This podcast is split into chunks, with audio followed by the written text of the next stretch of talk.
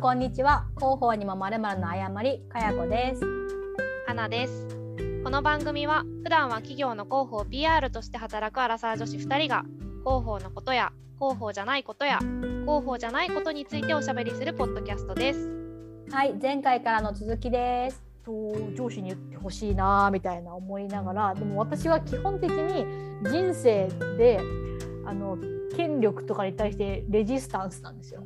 基本は上からの上から言ってくる人に対してもレジスタンスの姿勢しか取らないやつで可愛げは基本ないんですよ多分後輩として。うんうんうん、もう話例え話をしてさらにまたそこから例えで違う例持ってきますけど高校生の時にスカートの丈とか言われるじゃないですか女子高生。でなんか体育教員の生徒指導とかやってる人に私がテクテク歩いてたら「おいスカート短いぞ」って言われたんですよ。で「はーい」って言って 通り過ぎようとしたら「はい」じゃねえみたいな「まあ、なんなんその態度は」みたいな言われて「もう親呼ぶぞ」って言われたんですよ。こうなんか最上級の脅し文句だったんですよね親呼ぶぞが多分。で「ああどうぞ呼んでください失礼します」って言ったんですよ。そしたら、まあ、呼び出されて呼び出されたんだ。呼び出されて生徒生徒指導室に呼び出されて、まあ、コンコンと詰められるみたいなことがあったりなんか校則でタイツが肌色と白しかダメって書いてあっていや白とか意味わかんないですか。それ白馬の王子様しかはかんやつじゃんと思って。いや無理やろみたいな。で肌色なんてもう極寒の時にスカートに下に履いても履いてないのと一緒じゃないですかストッキングだから、うん、意味わからんと思ってで黒履いてたんですよ。黒の方が、しかもぶっちゃけ肌の露出も少ないしあったかいしいいことしかないじゃんと思って黒入ったらまあ校則違反じゃないですか。まあそうですね。そうそう。そういうルールがあるからね。そうそうそう。まあ私は常にレジスタンスの姿勢だったんで お前なんで黒入ってんだとか言って、なんで黒じゃダメなんですかみたいな。で、高速で決まってんだろみたいな。なんで決まってるんですかみたいな。高速は高速だみたいな。はみたいなことになって。で、そういうふうになんか押し付けてきたりとかすることに対して基本は抗って自分の主張を通したいというすごい生意気な子だったのでおつぼねさんに対してもなんか今の状況で人入れるなんてどう考えてるのとか言ったらいやそれは私に言われても上司に言ったらどうですかとかを生意気に口答えするしなんかいやでも何々さん何々っておっしゃってたから私こうしたんですけどとかを言ってきて一向に可愛がられなかったんですよ。もちろん。でもすごい可愛がうまくやってて可愛がられてる人もいて、うんうんうん、で私は正直そのおつぼねさんのことが普通に好きじゃなかったんで理不尽なこと言ってくるし怖いし嫌われてるしね。逆になぜそんな人に媚びへつらってまで 好かれる必要があるのかぐらいに思ってたんですよ。うんでもその好かれてる人からしたらめっちゃいい人だよって言うんですよ。あすごい力になってくれるし助けてくれるしみたいな。何の話？どこの世界の話ってなったんですよ。あれ違う世界線かな？みたいな。そうそうそう私が見ているのは何々さん B ダッシュなのかな？みたいな違う人ドッペルゲンガーって思ってて理解不能ですっていう感じのまままあ言っても部署とか違ったんでなるべく関わらないように穏便に過ごしていって終わったんですけどでその経験があった後にこのかなさんのつぼね論を聞くとああ私は悲しきモンスターを全く理解せず真っ向からこう鎧を持って武器を掲げてる人にこっちも武器で行ったんでもうビシバシとしかどっちもしようがなかったからやっぱこうナウシカ的に刺されて痛くないよみたいな感じで行った方が良かったんだろうなって思いました。反省。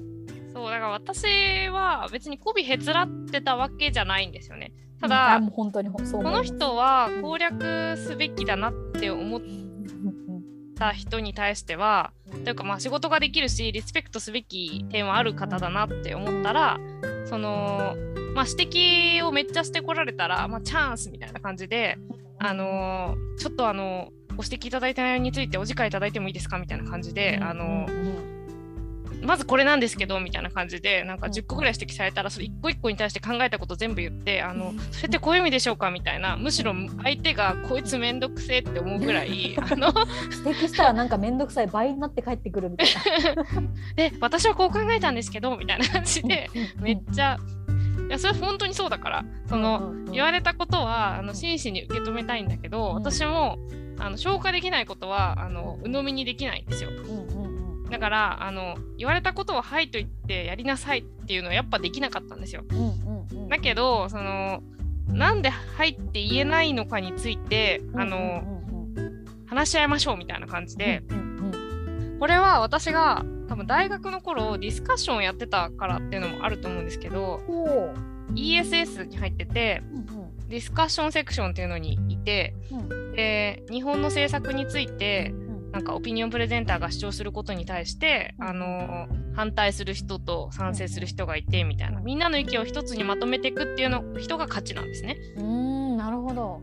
であのいつも徹底して言われてたのはなんか意見の対立はロジックで分析すると、うん、なんか実は同じ価値観に基づいてることがあるみたいな、その、だからこうした方がいいっていう「ハウはずれてたとしても、うん、その根底では同じ気持ちを持ってるケースも結構あるみたいな、だから一つの仕事に対してもこれをいい成果に持ってきたいっていう同じ気持ちがあるんだったら理解し合えるっていう、うん、あの考え方でその、うん、何これめっちゃいい話。大事。そうだから、うん、なんであなたはそうしたいんですかっていうところを、うん、なんでなんでと聞いていくとその、その人の考えてることと自分が考えてることが同じになる時が来るんですよ。うん。うん、でそっから始めるっていうあのめんどくさい。そのやばいめっちゃいいじゃないですか。それをやってた。やってたと思いますね昔から。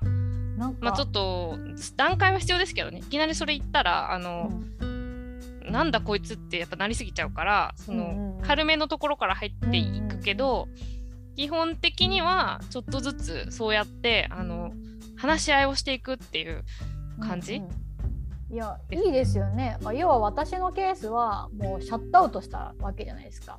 私はおつまねさんに対して、もうガシャンともうドアを閉めちゃったんでもう分かり合えることはないところにアナさんは徹底的に理解しに行ったわけじゃないですか相手を。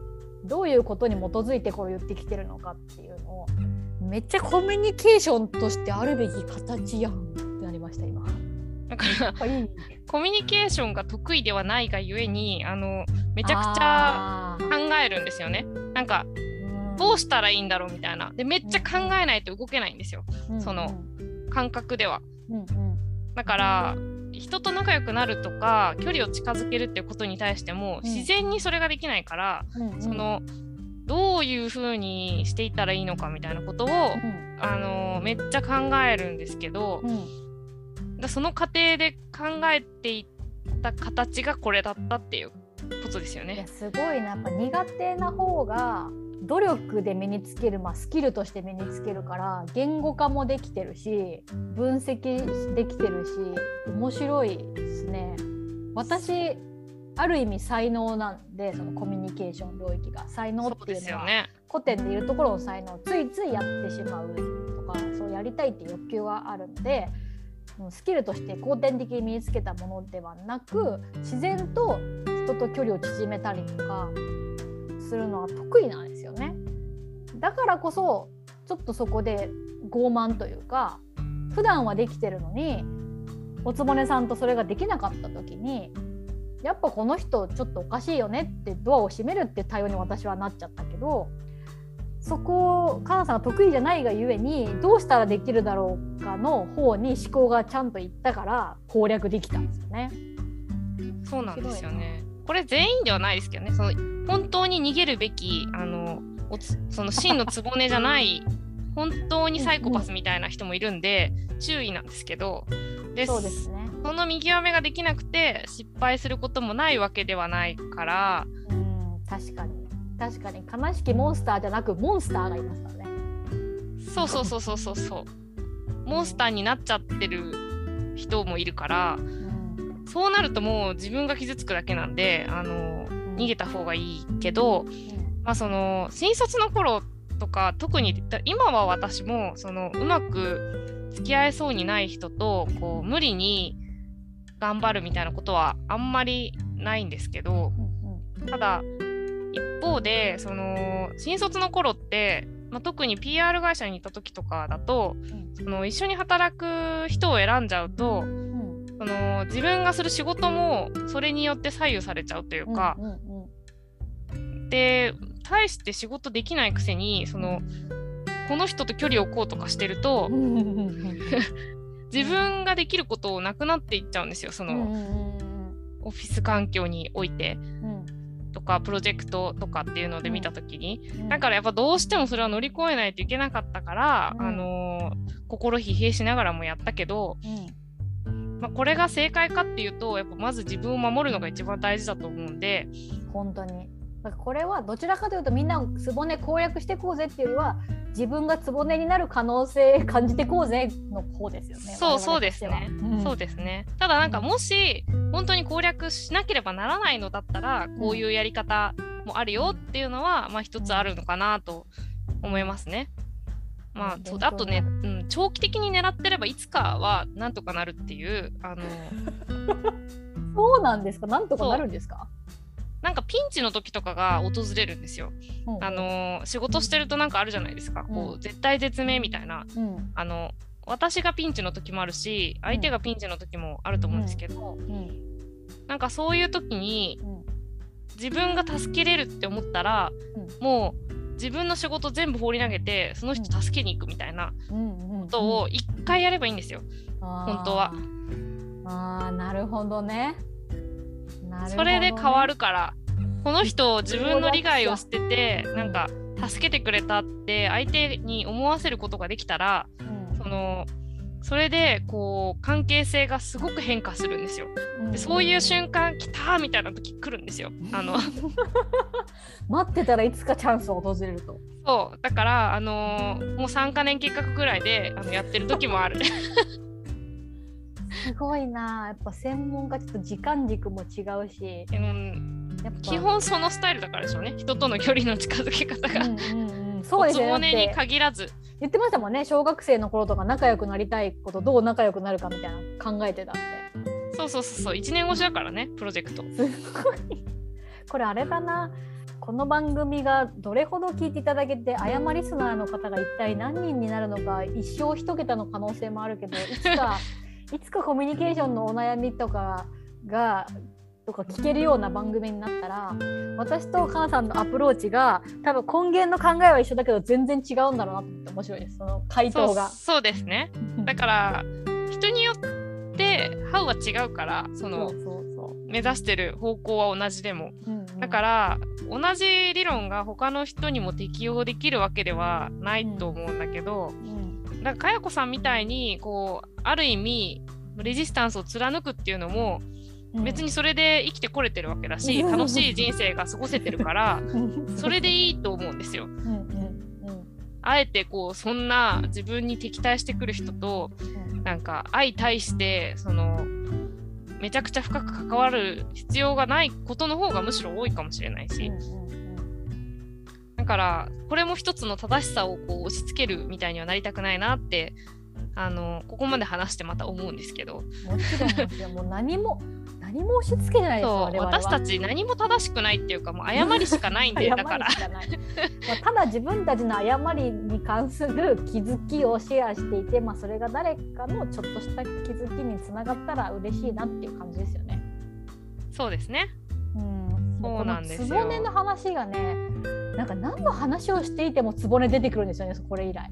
我々の会話で。全然違う話してもそれはだからつまりつぼねですよみたいなことにそうなんかもうね固有名詞じゃないけどなんだろうな。私たちの中の概念ですよね。そうそうそう。そういうなんていうか広い意味でのもう性別とか年齢とかそういうことは飛び越えてなんかいろんなこと抱えちゃってこじらせちゃって本当はなんかもっとうまくやりたい人に優しくやりたいハッピーでいたいみたいな自分いるのにみたいなそういう状況はもう全てつぼねなんです。うん。もうだから誰でもつぼね。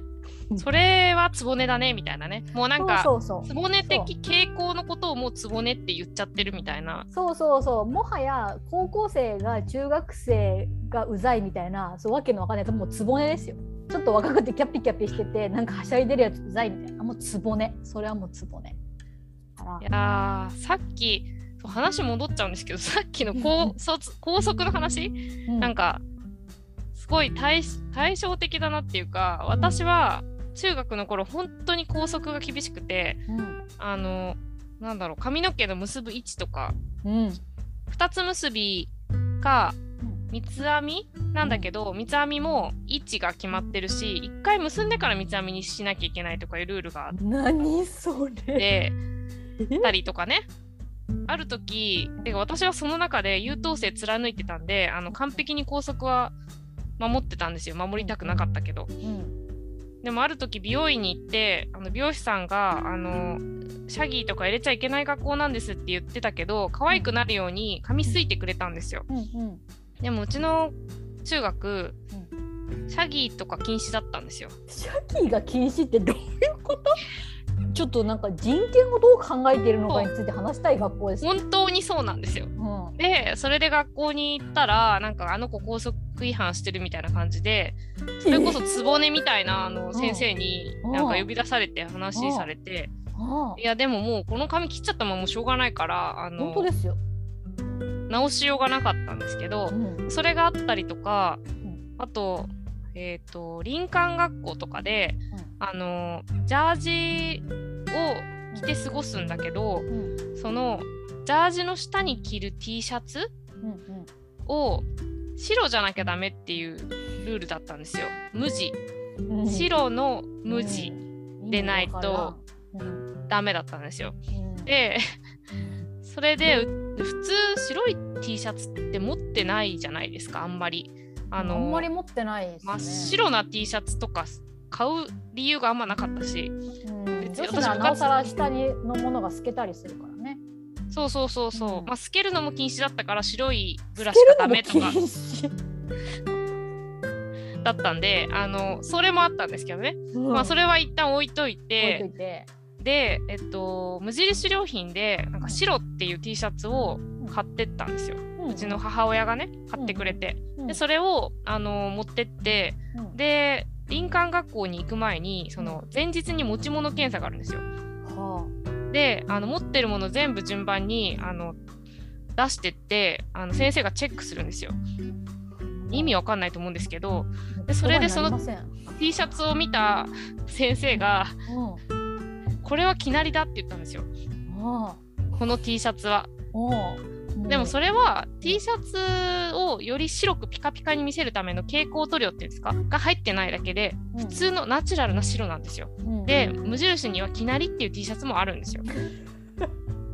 でだからもう言いがかりも甚だしいんですよね。話話無印に言いがかってくれって話ですよねこっちじゃなくて。そうで白って言ってたしみたいな。うん書いてありますけどでみたいな。一着だからそんな安くない2900円ぐらい多分する。えー、そうですよねだって無印だそし。でうちの母母子家庭であの、ただでさえお金ないのに無地の T シャツを買ってこいって言われて、でわざわざ無印に買いに行ったわけじゃないですか。うんうんそれでそんなこと言われたからぶち切れてあの、私はレジスタンスじゃなかったんだけど母は、あの抗議しにあの学校に行ってましたおね。母さん握手したい。いやこれはきなりではありません。って言ってもうもうさこんなバカバカしい講義あるって絶対思ったでしょうねお母さん。もなんでこんなこと講義せなあかんみたいな。私の人件費なんやと思ってるって。ほんとそうで。金払えだからもう学校っていうか特に中学ほど日本のねなんか、まあ、特にこういう校則厳しい学校ほどこのこう意味わかんない正義がこうまかり通ってる場所はそうそうないなぐらいの。うん。うんでも私それ以来もうそういう空間もう拒否反応でなんかルールがめちゃくちゃあるところ行くとこうちょっと抵抗があるというか。だから高校とかはもう私服であの校則はありませんみたいなところにうん行ってたし、まうん。あ、それ以降も私服が基本みたいなうん。あのそういう職場を選んできて、まあ、ルールもそんな細かくないみたいな。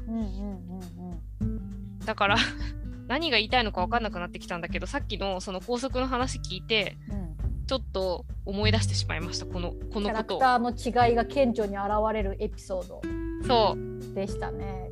もう、うん、中学からねその同じような問題があった時の対処の仕方がちょっと違うっていう。そうそうそう。私それ高校なんですけど中学まで優等生だったんですよ私それこそ。生徒会とかやってたし、まあ中学の頃から姿勢としてはレジスタンスでしたけどなんかあんまり中学の時は揉めることがなくて。でもそこからもうレジスタンスの姿勢を崩さず長くもしないしあの黒いタイツを履き続けてでも担任がすごい理解の理解のあるって言ったらあれですけどおじさんで何か言われたら担任がいいって言っとったって言っときって言ってくれるような担任だったんですよ。でうちの親はうちの親でなんで今日ダメな意味わからんからいつでも呼ばれたら行くわっていう感じでで結局そのまま黒タイツを貫き通した結果卒業して何年か経って後輩に会いに校舎行ったらなんか職員室の先生に「あお前黒タイツのやつやろ」って言われて「お前の後なすごい黒タイツ増えたから困ったからな」みたいに言われて。いやでも黒タイツの何がいけないのか本当わかんないですよね。そうそうあの本質の方で考えてくださいって言いました。うん 困ったとか言われてもみたいな感じでありましたね。なんかそれえも、ううんん、どちなみにどんな制服？制服？制服です。えっとね、ブレザーだったんですよ、セーラーじゃなくて。で、紺のスプリーツスカートで、で、白いシャツにネクタイ、男の子も女の子も。うで、ネクタイは、えっと、グレーよりの、あ黒寄りのグレーと、エンジ？赤のストライプか、黄色、ちょっと暗めの黄色と、クリーム色っぽい黄色と黒のストライプ選べたんでベストも白か今回選べてでベストもあるしセーターめっちゃおしゃれじゃないですか。めっちゃあの組み合わせがいろいろあって可愛いえ制服でだったんですよ。タイその普通靴下じゃないですか制服って。靴下です、今のタイツの話はうん、それはタイツでもいいよっていうルールがあっタイてツを履くとしたら冬寒いから履くとしたら肌色か白。ルールが。肌色にした場合は本当にスカートの下全部肌色ってこと？その上から靴下履くんだよね。なん。かストッキングああやっぱそういうことですよね。うん。そういうこと。多分。だそうしなさいってことなのか。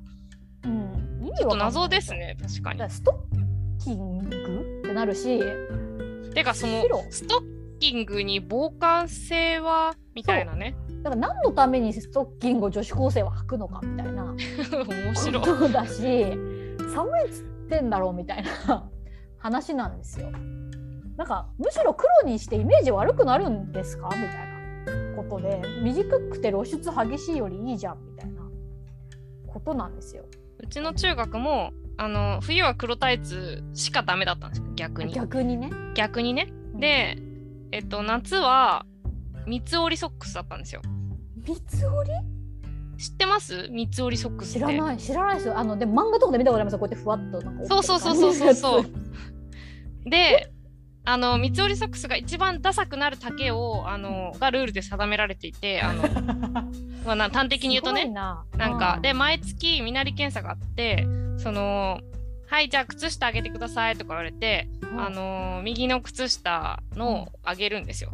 うん。で膝となんていうのかかとうんに対して真ん中より少し上みたいななんかそそのなんかラインがあるんですよ。その理想の三つ折りソックスの折る前の状態が。でなんかそうじゃないと引っかかって、はい、靴下買い直してきなさいって言われたり、買い直してくるんですか？その日に？そうですよ。そのいやその日じゃなくて次の日ぐらいにチェックし直され再検査？そうそうそうそう。で例えばあので三つ折りソックスって売ってたりするんですよその三つ折りしやすいソックスとかであのなんだろうそういうスーパーとかの2階とかにそういう衣料品売り場みたいなところがあったりすると思うんですけど、ねはいそういうところに実は三つ折りソックスって売ってたりするんです。今は知らんけど。うん、でそれを買っては履くと、まあ、いい感じに三つ折りができるんですよね。うんうんでもそれを伸ばすとその理想の丈じゃないんですよ。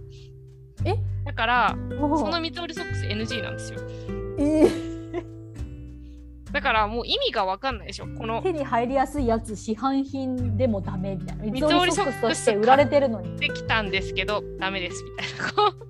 いやもうじゃあか会会社じゃない。学校でオフィシャルのやつも作って販売しろよって感じですよね。いやほんとそういいでこと言うなら。まあ、買いたくないけどね。そうだから。であとなんか冬のコートはなんか学生用レインコートしかダメみたいなルールあってちょっと意味があんまよくわかんないんですよ。その要はちょ薄手のなんか黒か紺のなんかコートしか NG でいわゆる学生が着たいピーコートとかダッフルとかあるじゃないですか、ああいうのが NG だったんですよ。いや結構かなさんの中学なんか全日本ヤバ高速選手権にそこそこな順位取る可能性ありますね。そうなんですよ。この高速ネタはね服、滑らない話ぐらいあの狂ってるんで、あのまあ、今となっては、なんか話のネタになるんですけど、もう当時は刑務所だと思ってたんで、毎日。いや刑務所ですよ。刑務所の方がマシな可能性ありますい。つ出所できるんだろうみたいなね。なんか、本当に辛くて、だから受験勉強頑張れたんですけど、あのーのそう、だから、本当に、それでみんな冬はすっごい寒いんだけど、そのダッサい学生用レインコート着たくないから、うんあのどんなに寒くてもうんコートは着ないっていうのを貫いてましたね。なるほどマフラーとかで頑張るみたいな。あマフラー禁止なんで。え？あ理由はあのマフラーが、あのーもし歩いてる時にねはい車走ってくる車に巻き込まれたら首が締まって死んじゃうじゃないですか。だからダメらしい。もうそれそれ車にはねられるより可能性低いけどどうやって本人をはねずに マフラーだけを巻き込んで引きずるっていうことができるんですか？いや意味わかんない本当に。法廷で会いましょうって感じなんですけど。理論がやばい。どういうこと？いやなんかそれを強制する側の先生もなんでこんなこと強制しないといけないんだろうみたいな ことにならないんですかね。それに情熱燃やせないんですけどなんか。そう。で先生はね2種類いてそのこんな校則おかしいって思ってる先生もいるしうん。なんかそこで正義貫いちゃってる先生もいてでもなんか古き良き PTA みたいな人たちが、あのこの学校が規律よくこう今もあのいい学校であるのはその校則のおかげだと。うん。厳しい校則があるから不良が多く出ないみたいな。うんまあただ隠れ不良なだけなんですけどね。ですよね。もう北風と太陽じゃないですか。もう北風でやっても結局もうみんなガチガチになってさらさないですよね素顔。そう服装の乱れは心の乱れとか言ってね。あーそういうのあったな。なんかあったよね。そういうの刷り込まれますよねでも。なんかちっそう。ちゃい頃はそうなのかなってちょっと思いますよね。そうなんですよ。そうやってその洗脳されていくんですよ子供も。うん、だってなんか例えば今の私たちが普通の会社で髪の毛真っ赤で働いてる人とかが担当者で出てきたとするじゃないですか。うんうんうん。ただ絶対とは言わないですけどファーストインプレッションえ何こいつって思うと思うんですよ。確かに。ななんでこんなことしてんの？会社員なのにみたいな。大丈夫かみたいな。まあ統計的な話ありますよ。そんな髪赤くしてるやつにやばいやつの率が高いとか会社員として、まあ、比較的おとなしめの格好をしてる人の方が常識があるという、まあ、統計とか経験値もありますけどでもそこでジャッジするじゃないですか。そこが内面に影響するっていうふうに思っちゃうじゃないですか。うんそれ刷り込みだと思うんですよ。だってアメリカ行ったら髪緑のやつとか紫のやつとかいっぱいいるしなんかオフィシャルなうん。オフィスに行って紫とか青の髪の人が対応してくるわけですからこっちに。そもそもさ人種が違えば髪の色が違うのが当たり前っていう概念じゃないですか。まあもちろん私の中学はあの髪を染めるのなんて絶対に NG でしたけどうんうん。もうそんな染めていこうもんなら先生にあの連れてかれて白髪染めされるんであの恐ろしいもう人権侵害甚だしい中学だったんですよ。逆ありました？逆っていうか茶髪の子に黒染めしろって言ってましたようちの中学。それの場合はどうなったんですかカナさんの中学。もともと地毛がすっごい茶色い子いるじゃないですか、うででん怒られるんですけど地毛ですって言ってなんか、ね、地毛証明をあでもそういう感じそういう感じ地毛証明を持ってこさせるみたいな感でなんじでしたよ。か黒く染めるようにレコメンドするんですよあそうそうそうそうそうでしたよ。わかんないですそうよ。そのままでみたいな。そうすごい話ですよね。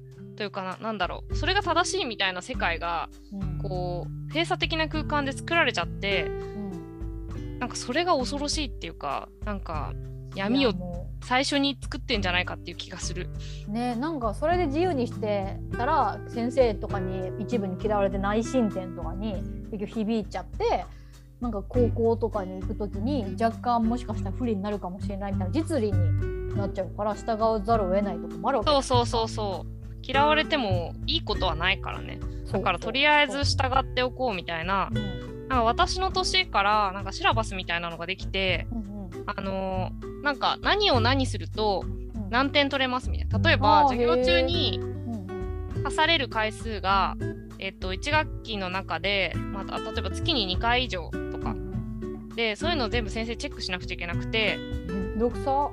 でただ一方こちらとしてはそれが書かれてるからもう私はそのルールに従って「あのはい」って言ってもう 2回刺されるようにあのちゃんと刺されて「はいこれでで OK ね」って言ってあの対応してましたけど着実に内りやすかった。申点を積み重ねて。そう。で全然授業聞かないっていうその。あなるほどね。っていうタイプだった。きるんだ。だからルールは守りますと。だけど、あのーそうじゃないところで別に決まってないところで何してもいいでしょっていうもう法の抜け穴を探すみたいな感じで抜け穴を探す？そう探したつもりはなかったですけどね。その別に反抗しようと思ってやってたんじゃなくて、うんあの授業つまんなかったからそうんうんの、大して聞いてなくていいなって思ってたしあでもできなかったことはすごい嫌いな先生うん担任だったんですよそれが。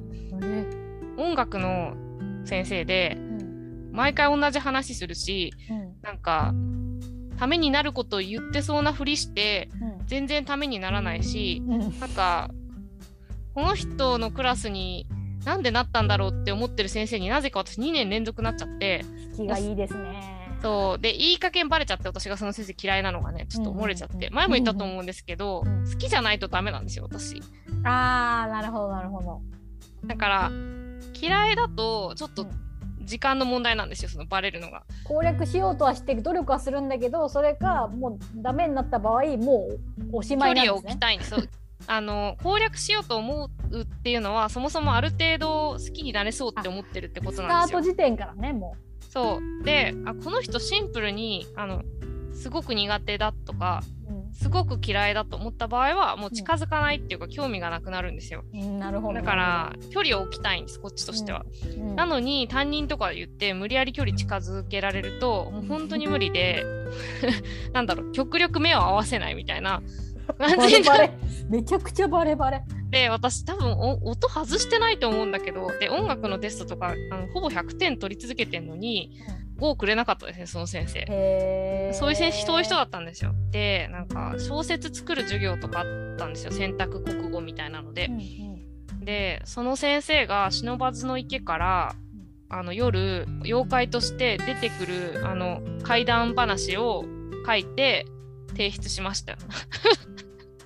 中学生っぽいややり方が中学生っぽい 復習みたいなあくまで創作だから。うん。この物語はフィクション。めっちゃよく書けてたと思ういまだに。そうそう もちろバんもちろんその言わないですけどね。そうんの先生には言わないけど、脳内の設定としてはそうそうそう。そうでもその選択国語の先生は大爆笑してたけどね。バレてるバレてそう。だからそういう反抗はしてたかも。るなるほど。そういうレジスタンス。ちょっとちょっと賢めのレジスタンスだな。そうストレスを発散してたっていうか。うだから優等生である軸はぶれないようにみたいな感じでしたね。もう何の話してるのか分からなくなってきましたね。我々大体こんな感じですよね。つぼねの話をするって言ってちゃんとしてたんだけれどいつの間にかここは何の森でしたっけみたいな感じのところに迷い込んでいるなんかそうでもおつぼねっていうそのものがこうその環境の中にできてしまうっていうのはやっぱ一つその閉鎖的な空間でこうなんかうん。評価するとかしないとかっていうことがあってでそういう中でやっぱり生きてきた人うん。とかあとそれが変わらずに存在し続けることによってなんかこう発生してるっていう部分もすごくあるなと思っててで今日話して思ったのはそれってたどると結構学校という闇みたいなところになんかたどり着くなっていう気がちょっとした。うん、そうかも。やっぱそこの閉鎖空間でいかに自分のポジションを確立して守り生き続けるかみたいなことを繰り返してそういう生き方ばっかりしてるから会社社会でもそうなるみたいな。そう。でねその学校だったら終わりが来るけどその、社会人になると普通に10年とか20年とか同じ会社に居続けたりするわけじゃないですか。だからやっぱそりゃその人も停滞することもあるし、なんか評価されなくなったりもするよねみたいな。でもそういう変化にこうやっぱり受け止められないそれは正しくないって言われてきちゃってるから、こっちはね。だからそういうのがやっぱりこう局の温床なのかもしれないっていう、あの無理にまとめてますけど そういう感じがちょっとするなと思って、うん、やっぱり局について考えるとこう生まれてからあのこれから先に至るまでのこう人生の、まあ、意思決定について考えさせられるなっていうことなんですよ。深いんですよ。常に局と共にあると。そう。局について考えることは人生について考えることなんで あのだから多分ずっと局の話を今日はしてたはずなんです。今日は一貫して局の話をしているし下手したら今後も一貫して局の話をしている可能性も。またずっと局の話を言い換えてないこの人たちみたいな。そうそうそうそう結局そうなるっていう話。全部の回が今後局に帰結するっていう可能性そう。可能性がある。なんだこれ。局という概念我々と切っても切り離せない。そうなんですよ。世間のおつぼねとは違う我々のつぼねはすごい。そうなんですよ。これについて考えるとこうもう何？考えが止まらなくなるんですよね。気づきが多すぎて。だからぜひ皆様にも考えていただきたい。誤リスナーの皆様にもねつぼねという概念について。はい。皆様の周りのつぼねやご自身がつぼねになってしまいそうなシチュエーションとかなんかいつか集めてみたいですね。これはつぼねだねとか言いたい。そ れをね笑い飛ばして許していく番組でもありたい。そうそうもう自分で自分を許しつぼねになってしまった人のこともその人からされたひどい仕打ちもあるし許しみたいな感じでそう生きたいですね。生きていきたい。そしてハッピーになると。最後はハッピー教にやっぱりみんなで入信するか。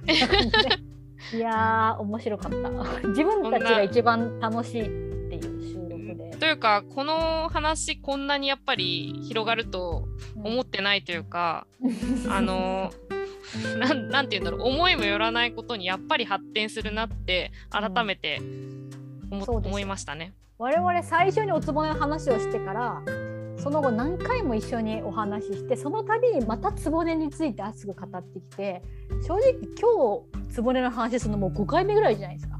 確かになのにまた局についてなんか新しい気持ちみたいな感じで 気づきを得たり例えを得たり教訓を得たりしていて局の奥深さは本当に半端じゃない。本当に半端じゃないんですよ。今後もねあのーそう今後もだから局についてはこう随所で出てくる可能性があるので、まあ、これをね早めにやっておきたかったっていう、そうですね。局概念はあの誤りにとって大事なので 誤りって番組名略すんだったなって今思い出したんですけど 我々の番組にとって大事なので局とともにありましょう。今後も。はいはい、そろそろですかね。今日も、ね、今日はこんなところでもう お後がよろしいようでと。はい、じゃあ皆さんありがとうございました。ありがとうございました。はい。